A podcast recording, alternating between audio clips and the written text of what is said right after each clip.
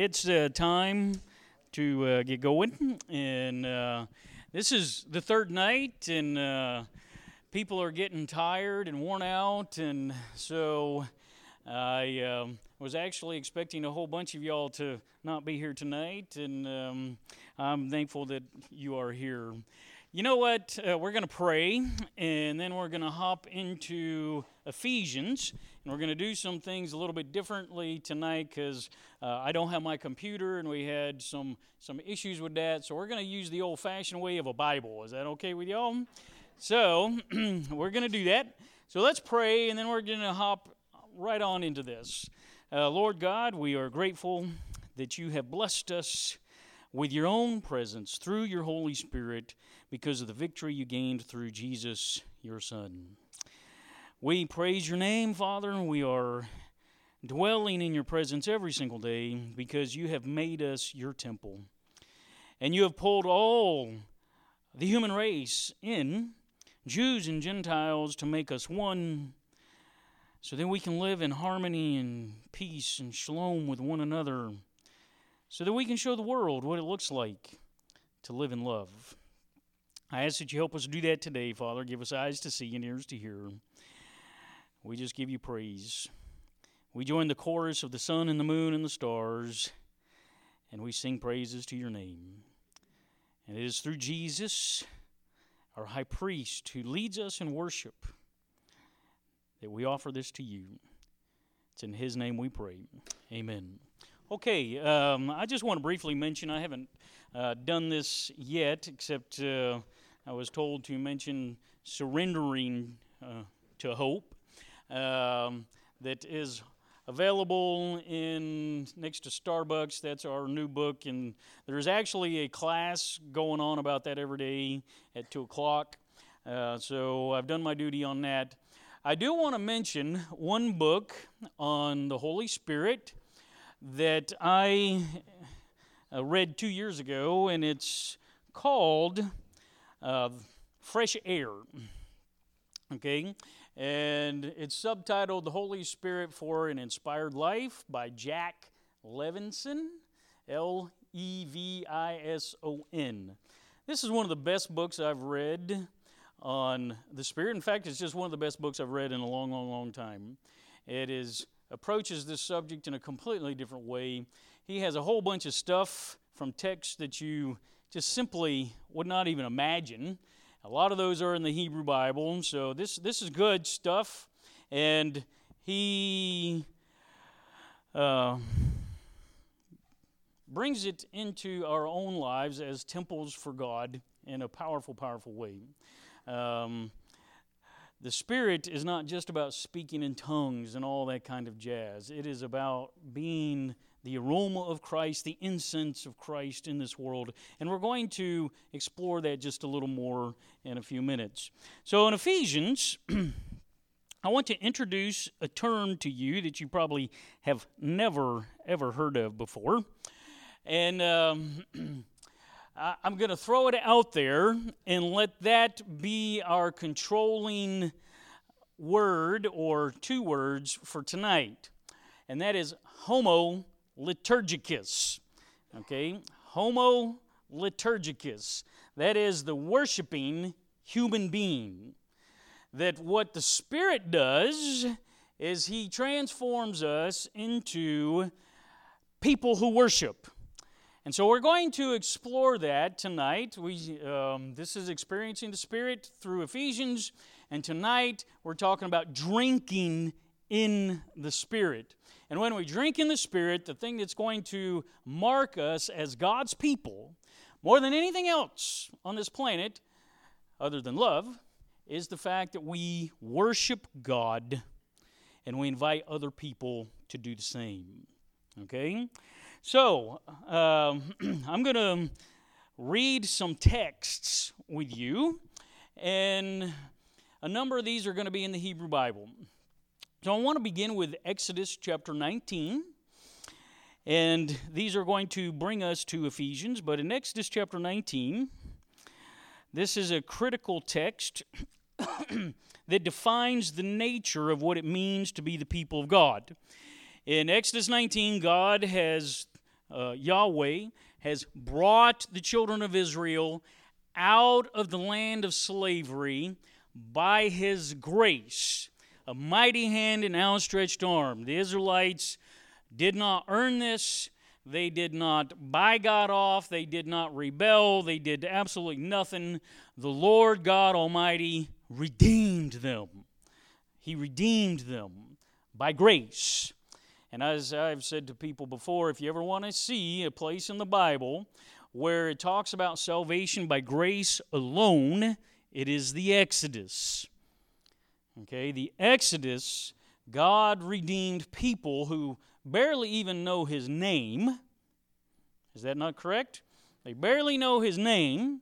They're functional pagans. They don't even want to go. They have no faith. They don't like Moses. And yet the Lord brings them out. And he does this on the basis of his love. And he has Moses tell Pharaoh in Exodus chapter 6, verse 7, which we've already referred to in the previous nights, tell Pharaoh to let my son go. Let my son go, that he will come to the mountain so that he can worship me. Okay? And I will be their God, and they will be my people. So, this is wonderful stuff. And so, when they go through the Red Sea, that's not the end of the story. Okay? The goal of the Exodus is not just leave Egypt. The goal of the Exodus is that God will dwell with his people. That's the goal. That's what Paul's been talking about. That's the temple coming to us. Okay? So Exodus doesn't end at the Red Sea, Exodus ends with the tabernacle.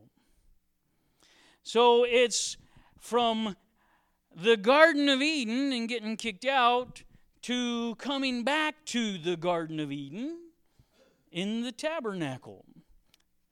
So it's paradise lost, paradise regained. That is the narrative.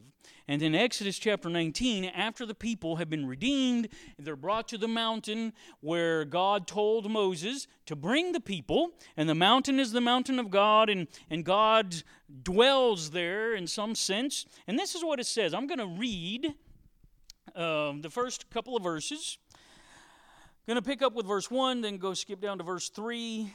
It says, On the third new moon, after the Israelites had gone out of the land of Egypt. Now, here the narrator has just given you a massive clue. This, this is not just a chronological thing. What happens on the third new moon in the calendar year is the day of Pentecost. Shavuot. That's what it is. So, all the Israelites, after this, they look back and say, on the day of Pentecost, God married his people. That's what's going on in Acts chapter 2, by the way. God married his people and he gave them the marriage certificate, which is the Torah. Okay, they're already redeemed. Exodus comes before Sinai. Calvary comes before Pentecost. Grace comes before faith. It always has, it always will. So God brings them out. He brings them to the mountain, and on the day of Pentecost, or Shavuot, he says these words, beginning with verse 3. Then Moses went up to God. The Lord called to him from the mountain, saying, Thus you shall say to the house of Jacob and tell the Israelites, You have seen what I did to the Egyptians. This is a reminder of God's mighty acts to redeem them. The plagues, the whole nine yards, okay? This, this is, you, you've seen what I had to go through to set you free. You've seen what I have been willing to do to win your love for me. You have seen this, you have witnessed this. Then he says, You have seen what I did to the Egyptians, and notice this in verse 4 and how I bore you on eagle's wings and brought you to myself. That's that word access in the Septuagint that Paul uses in Ephesians chapter 2, verse 21, that we talked about on the first night. That I have brought you into my presence, that we have access to the Father through the Spirit. Y'all, how, anybody here from the first night? You remember that? Okay, this is powerful word. I have brought you to my to give you access to myself. That's what husbands do and wives do when they get married, isn't it? You've entered into this covenant and you give access to your marriage partner, your covenant partner, that they didn't have before. I have brought you to myself, God says. Now, this is what I've done. This is massive grace that I have done. Now that I have done this, I have entered into this covenant. If you obey my voice and keep my covenant, you shall be my treasured possession out of all the nations.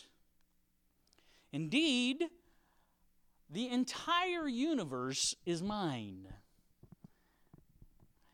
But you will be my treasured possession. This is powerful language. And then notice what it says But you shall be for me. There, you're entering into this covenantal relationship with me for a purpose. You will be a kingdom of priests. I want to ask you, what is it? Now, now there are Levites, okay? And Levites are the, the, the priestly tribe in Israel. And then within the Levites, there is a special family where certain high priests come from. That's the family of Aaron, right? So, but the entire nation of Israel is a kingdom of priests. Every Israelite is a priest. Okay? That's what the Hebrew Bible teaches. And this is not new for Paul, this is not new for Peter. The Gentiles have now been brought into the, the nation of Israel, as we've seen going through Ephesians. Now, if they've come into the nation of Israel, they too are what? A kingdom of priests. Now, what is it that priests do? Okay, this is an important question. This goes to the identity of Israel. This goes to what Israel was created for. I, I, didn't just redeem you to prove that I could. I picked you because nobody else wanted you. Your, your kids were so useless, it was legalized to murder your kids with impunity. That's how useless you were.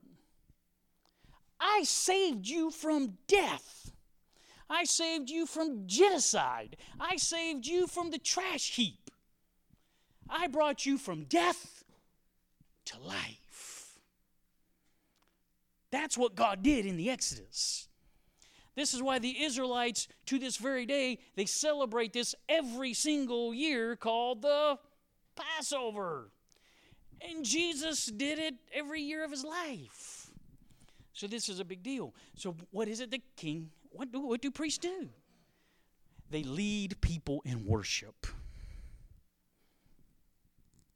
The high priest leads the Israelites in worship, and the Israelites are called in the Hebrew Bible to lead the nations into worship of the one true God. So we see this in a number of texts. Let's go, for example, to Psalm 96. And this is throughout the Psalms, and you're going to find it in a number of places in the prophets and other places as well. But the Psalms are loaded with this stuff. And the Psalms are going to be the book of the Hebrew Bible that the Israelites are going to know the most because, you know, they didn't have pocket Old Testaments that they carried around, right? So they encountered the Psalms every time they went to church. Isn't that the correct? This is audience participation part. That, that's what they did. They, they, they did that. This is the t- and this is what it says in Psalm 96. I'm going to begin with verse 1, and I'm going to read down through verse 9. Oh, sing to the Lord a new song. Sing to the Lord what? all the earth. So, this is an imperative. The children of Israel gathered together in the temple, and the priest is leading them, the Israelites, in worship, and then the Israelites are singing to all the world Come and join us in worshiping not Baal and Marduk and all those. Come worship the Lord. So, sing to the Lord a new song all the earth. And then it says, Sing to the Lord, bless his name, tell of his salvation from day to day.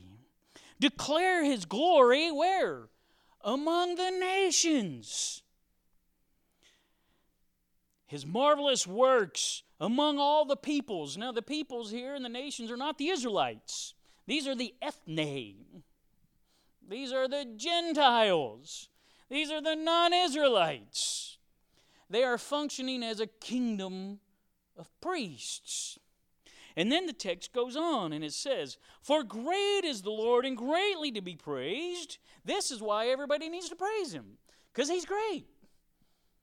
And then it says, um, He is to be revered above all gods. You nations, you have your gods, and they're nothing. Our God, Yahweh, is the great God. You need to come and worship him. And then the text says, For great is the Lord, greatly to be praised. He is to be revered above all gods. For all the gods of all the peoples are what?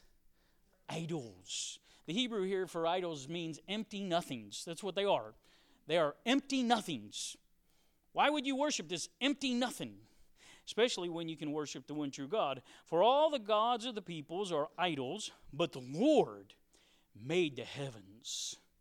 Honor and majesty are before him. Strength and beauty are where? In his temple. And Paul has told us that we are the temple in Ephesians, hasn't he? We've been talking about that for two days. We've been through the Holy Spirit, that's what we are. And beauty and holiness are in the temple. And if you're in the temple, that means what? Holiness and beauty for you. That's what that means. And then he says, a scribe when I say when I say he the priest is doing this. So here's the imperative. All of a sudden you you you look out and you see the nations and you are addressing the nations directly. Ascribe to the Lord, O families of the peoples. Ascribe to the Lord glory and strength. Ascribe to the Lord the glory due his name. Bring offerings and come into his courts. Worship the Lord in holy splendor. Tremble before him, all the earth. Here, Israel is a light to the nations. That's what they are in worship. A kingdom of priests that have been redeemed by God's grace, Yahweh's grace, brought into his presence, entered into a covenant with him, and he says, Now I want you to do for them what I have done for you. I have set you free. Now, tell them about it. That's what we are to do. So, kingdoms of priests lead people in worship. Israel's job is to do what Adam was supposed to do in the original temple, which is the garden which is to serve and worship the Lord. Now we show that. Now I want to look at a couple other texts that go along here. Let's go to Second Chronicles chapter 6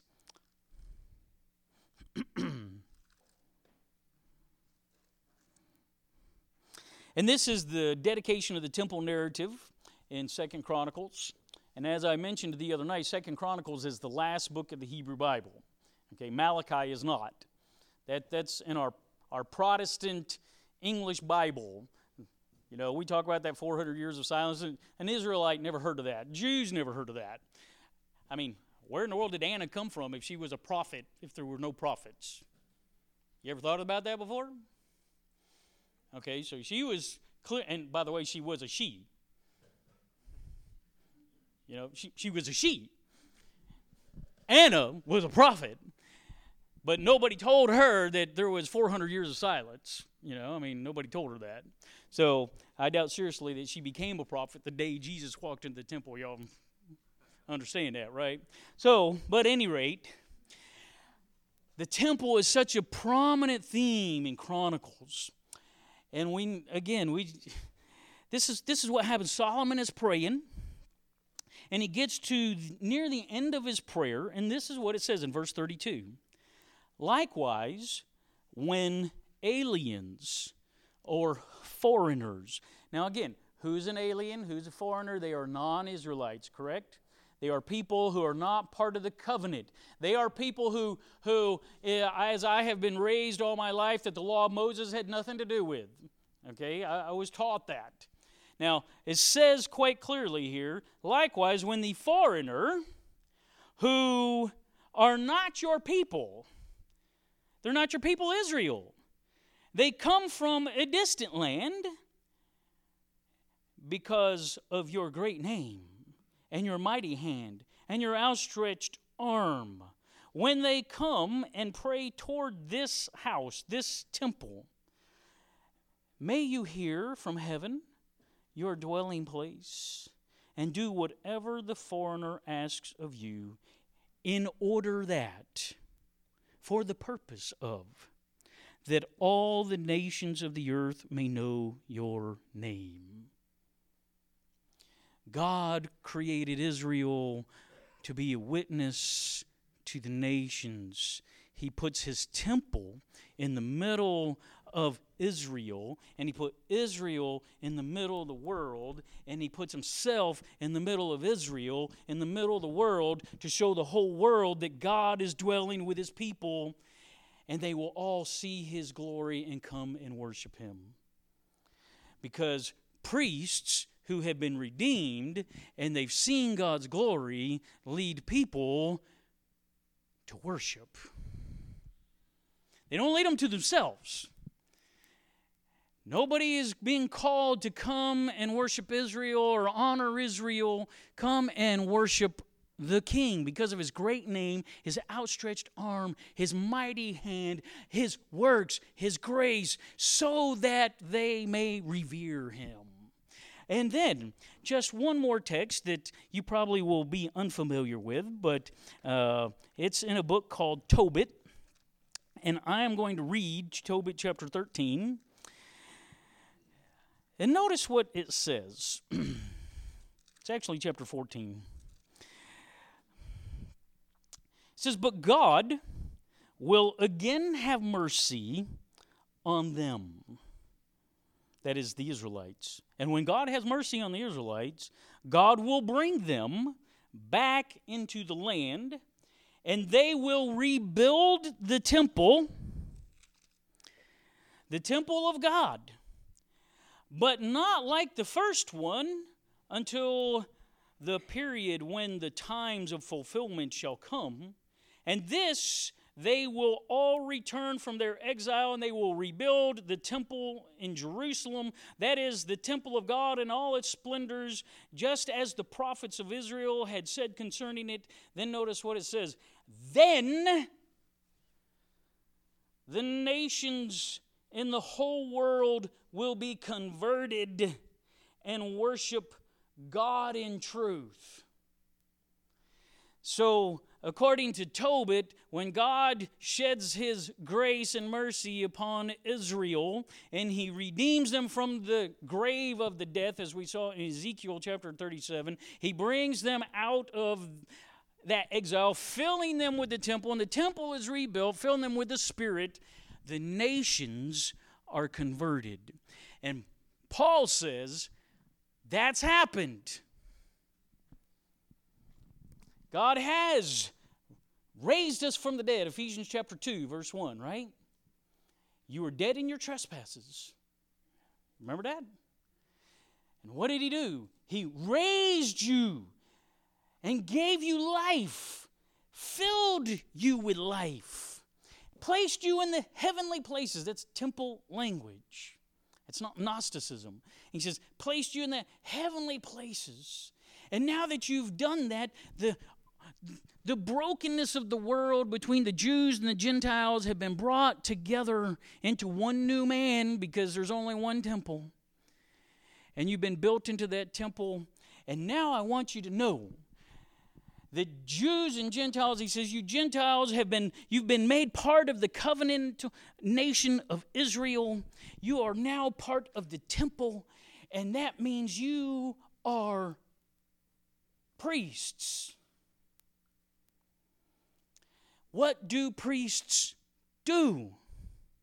They lead people to worship the one true God. That's what they do. They bring them into the presence of the Lord, and Paul says that is why we, the raised from the dead people who have been built into the temple of God's dwelling through the power of the Holy Spirit, that's why we have this Spirit so that we can lead people into worship. Now, that's Ephesians chapter 5. Let's go there.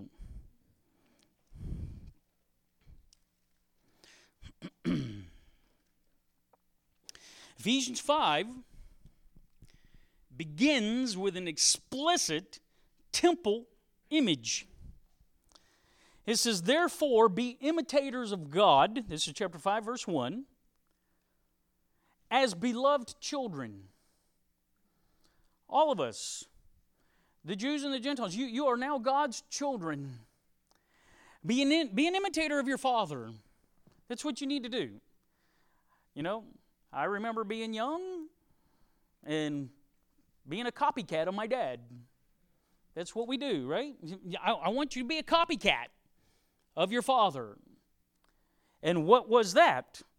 Well, forgive one another as Christ has forgiven you. That, that's what we need to do to maintain shalom in the, in the temple. And he's going to unpack that and live in love as Christ, that is the King, loved us and gave himself up for us, a fragrant offering and sacrifice to God. Where are sacrifices made? In the temple. And Jesus is the atoning sacrifice in the temple. And now that the sacrifice, an act of worship, has been done through the Spirit, we now have this access to God who was in the holy place, and now we all have that, hmm, he says. So, if you're living in the temple, there are certain things that priests are not allowed to do. Okay? Holiness and beauty, as we saw, dwell before the Lord in his temple. Now, you can read Psalm 24 and Psalm 15 if you want to, to explore some more on that. Who is it that can dwell in the house of the Lord? Isn't that what the psalm asks? Who, who may do that? What is the house the Lord? That's the temple. And Paul goes on to these Gentiles and he says, You cannot live as Gentiles used to live.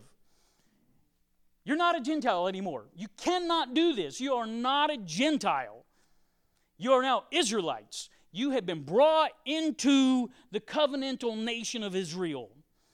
Now, you didn't have to go through circumcision to do that, but you are now, as he says to the Galatians, you're the children of Abraham.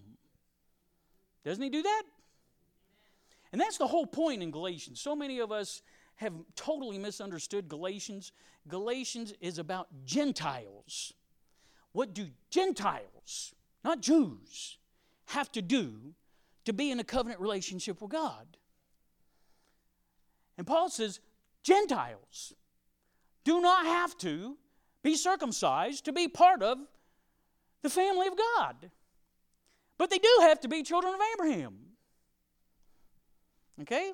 So, baptism in Galatians chapter 3, and I've grown up with this all my life.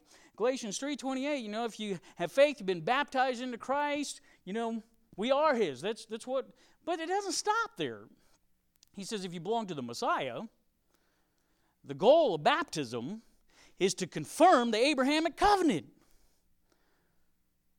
God's keeping his promise. Every time a Gentile comes into Israel, God is making Abraham the father of many nations.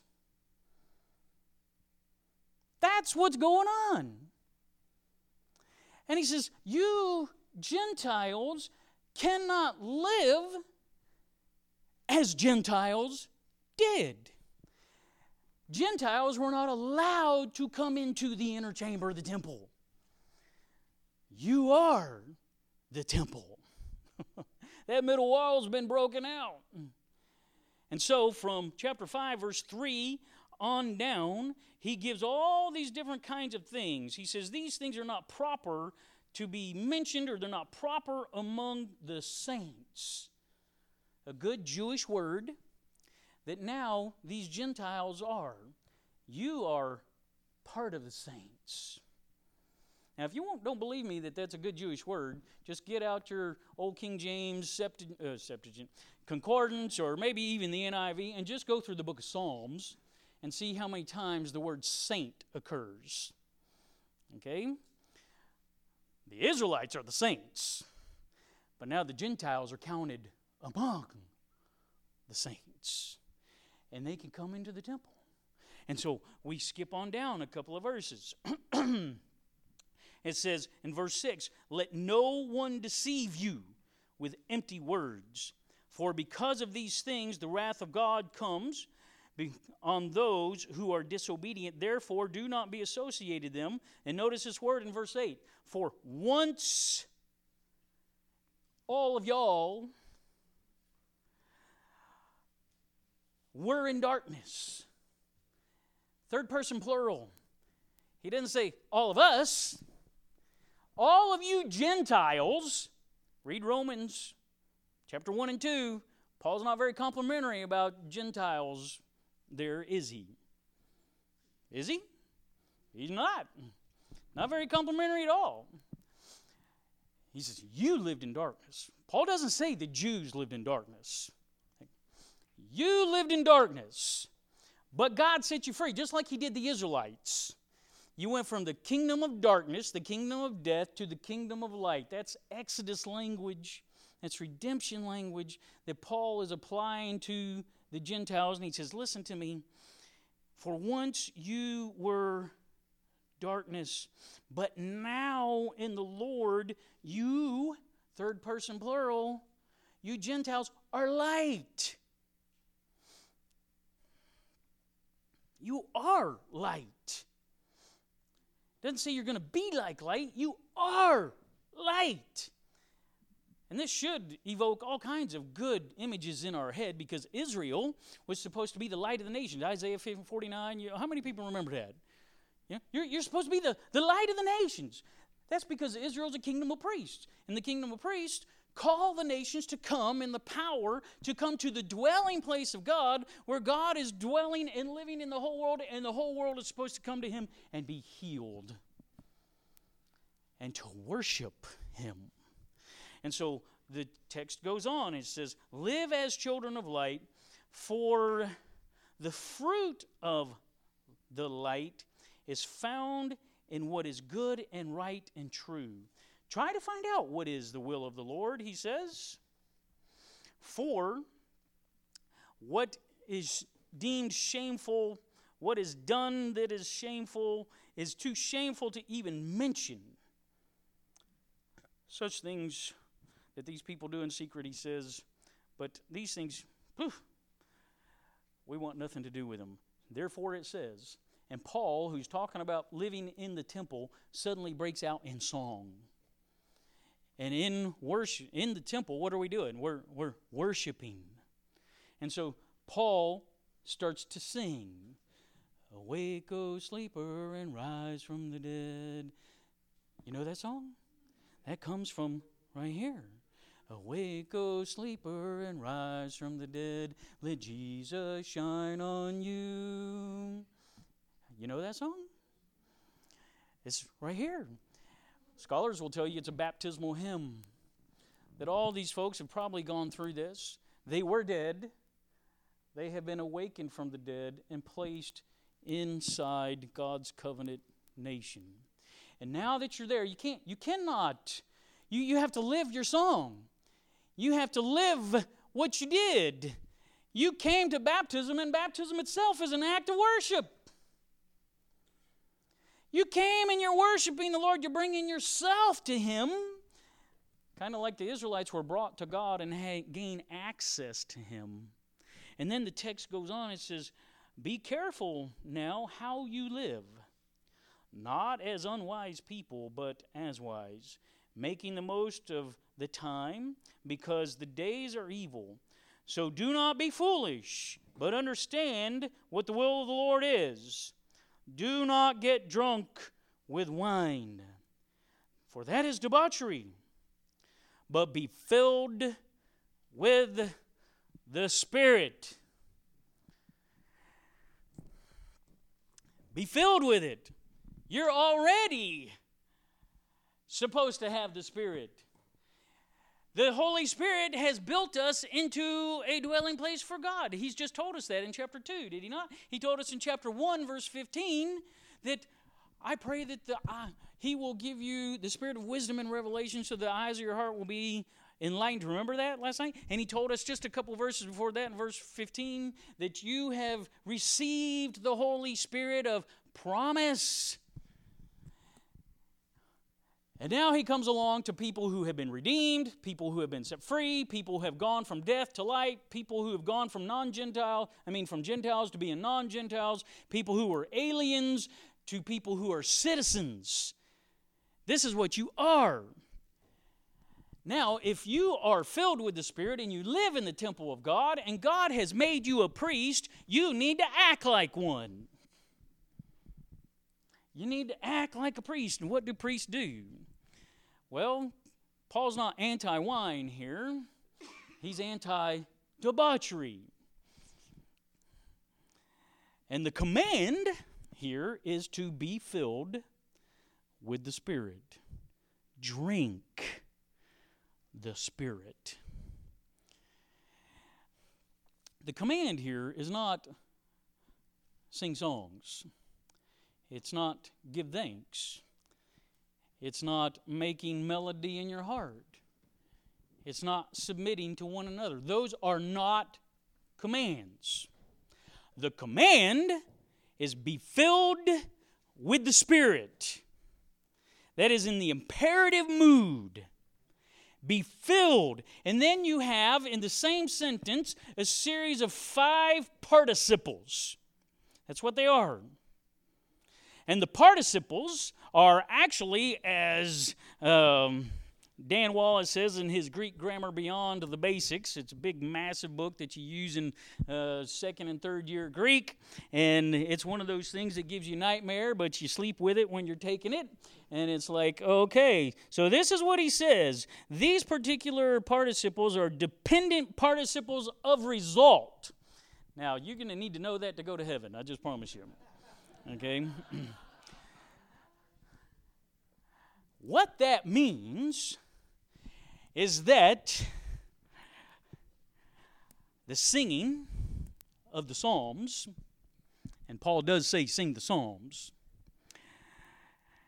and the making the music, the thanksgiving, and the submitting to one another are the result of the Spirit living in you.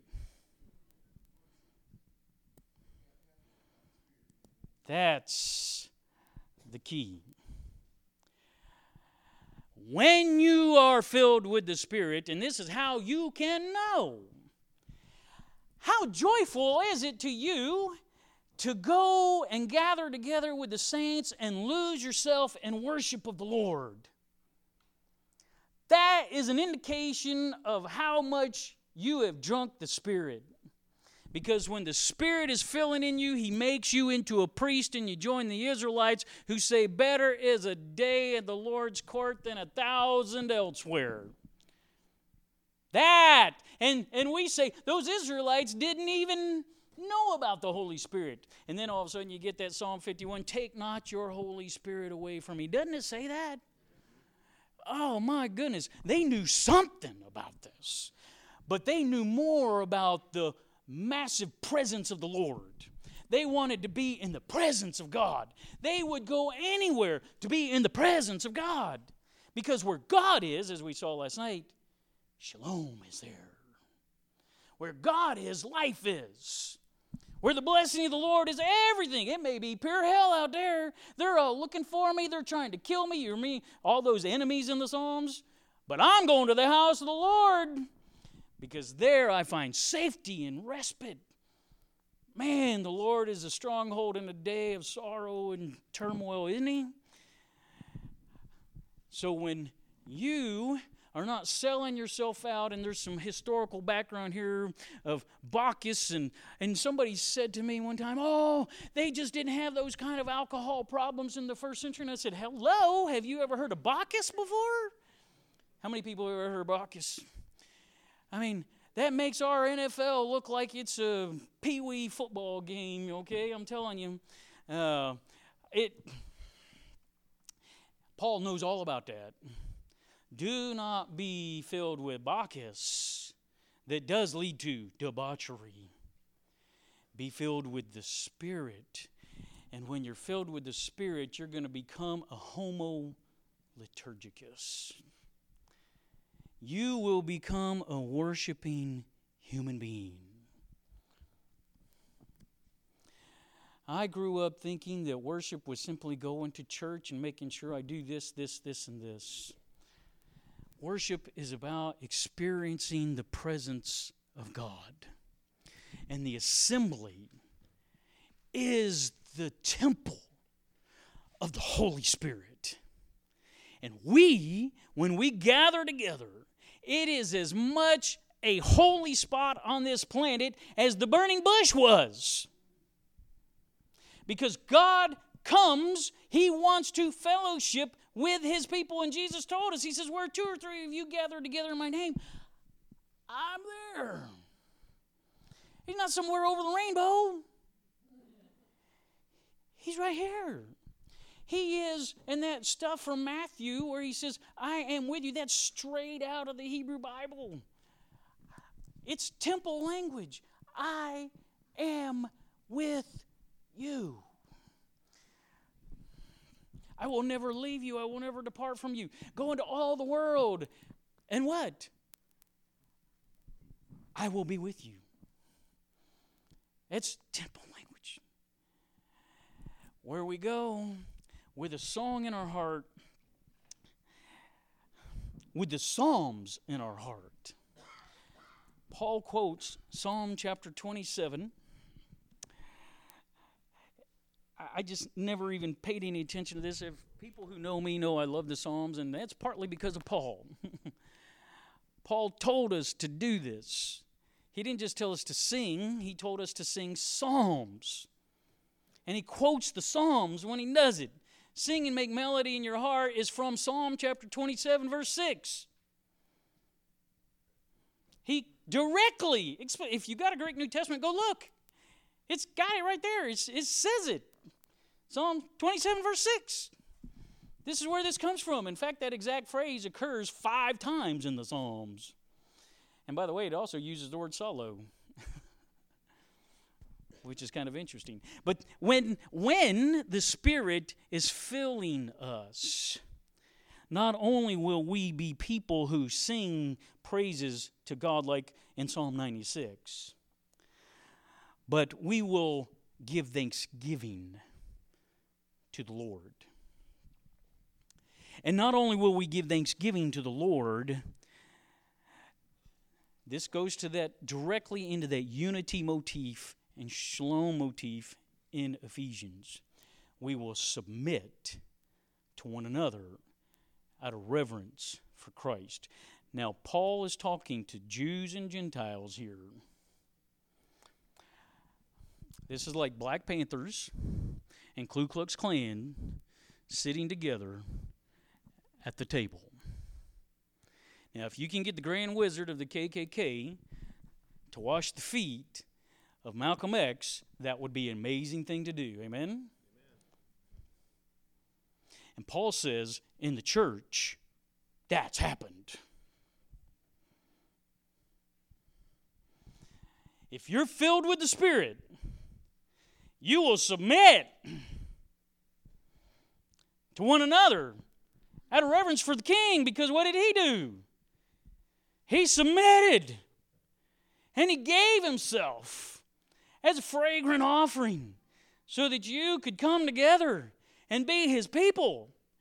And then he's going to go after chapter 5, he's going to start talking about that Haustafel that they keep talking about, how children should act and all that kind of jazz. And he ends with the men and the women, as we talked about last night. And the women and the men are one. And Paul says, I'm not even talking about husbands, wives. You think I am, but I'm not.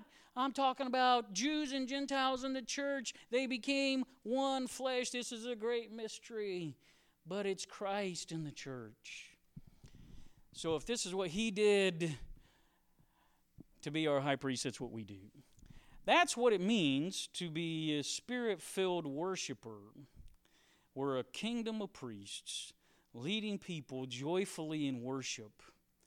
It's not so much of all the speaking in tongues and all that, those things are there. But if you're filled with the Spirit, you're going to love your neighbor, you're going to sacrifice for them. If you're filled with the Spirit, you're going to worship God and you're going to, this is going to be the greatest thing in your life. And we're going to give thanksgiving and we're going to submit to one another. My time is up. I want to thank you for coming out. Uh, I do recommend Jack Levison's book, Fresh Air. I think it's a wonderful, wonderful book. You will love it. You'll be blessed by it. And um, um, he's got a great chapter in there on Ezekiel 37 and other places that are just have blessed me. So anyway, let's pray. I thank you so much for coming out. I'm honored by your presence. Third night, uh, a lot of us are tired, and uh, so we're going to go home. No, we're not going to go home. We're going to see you tomorrow, some somewhere. Let's pray. Lord, we love you. Thank you so much for what you've done for us. Thank you for making us a kingdom of priests because you have delivered us and brought us to yourself. And through your Holy Spirit, you have given us access to you. I pray that you will fill us with your Spirit and we will sing psalms. We will make joyful noise to you.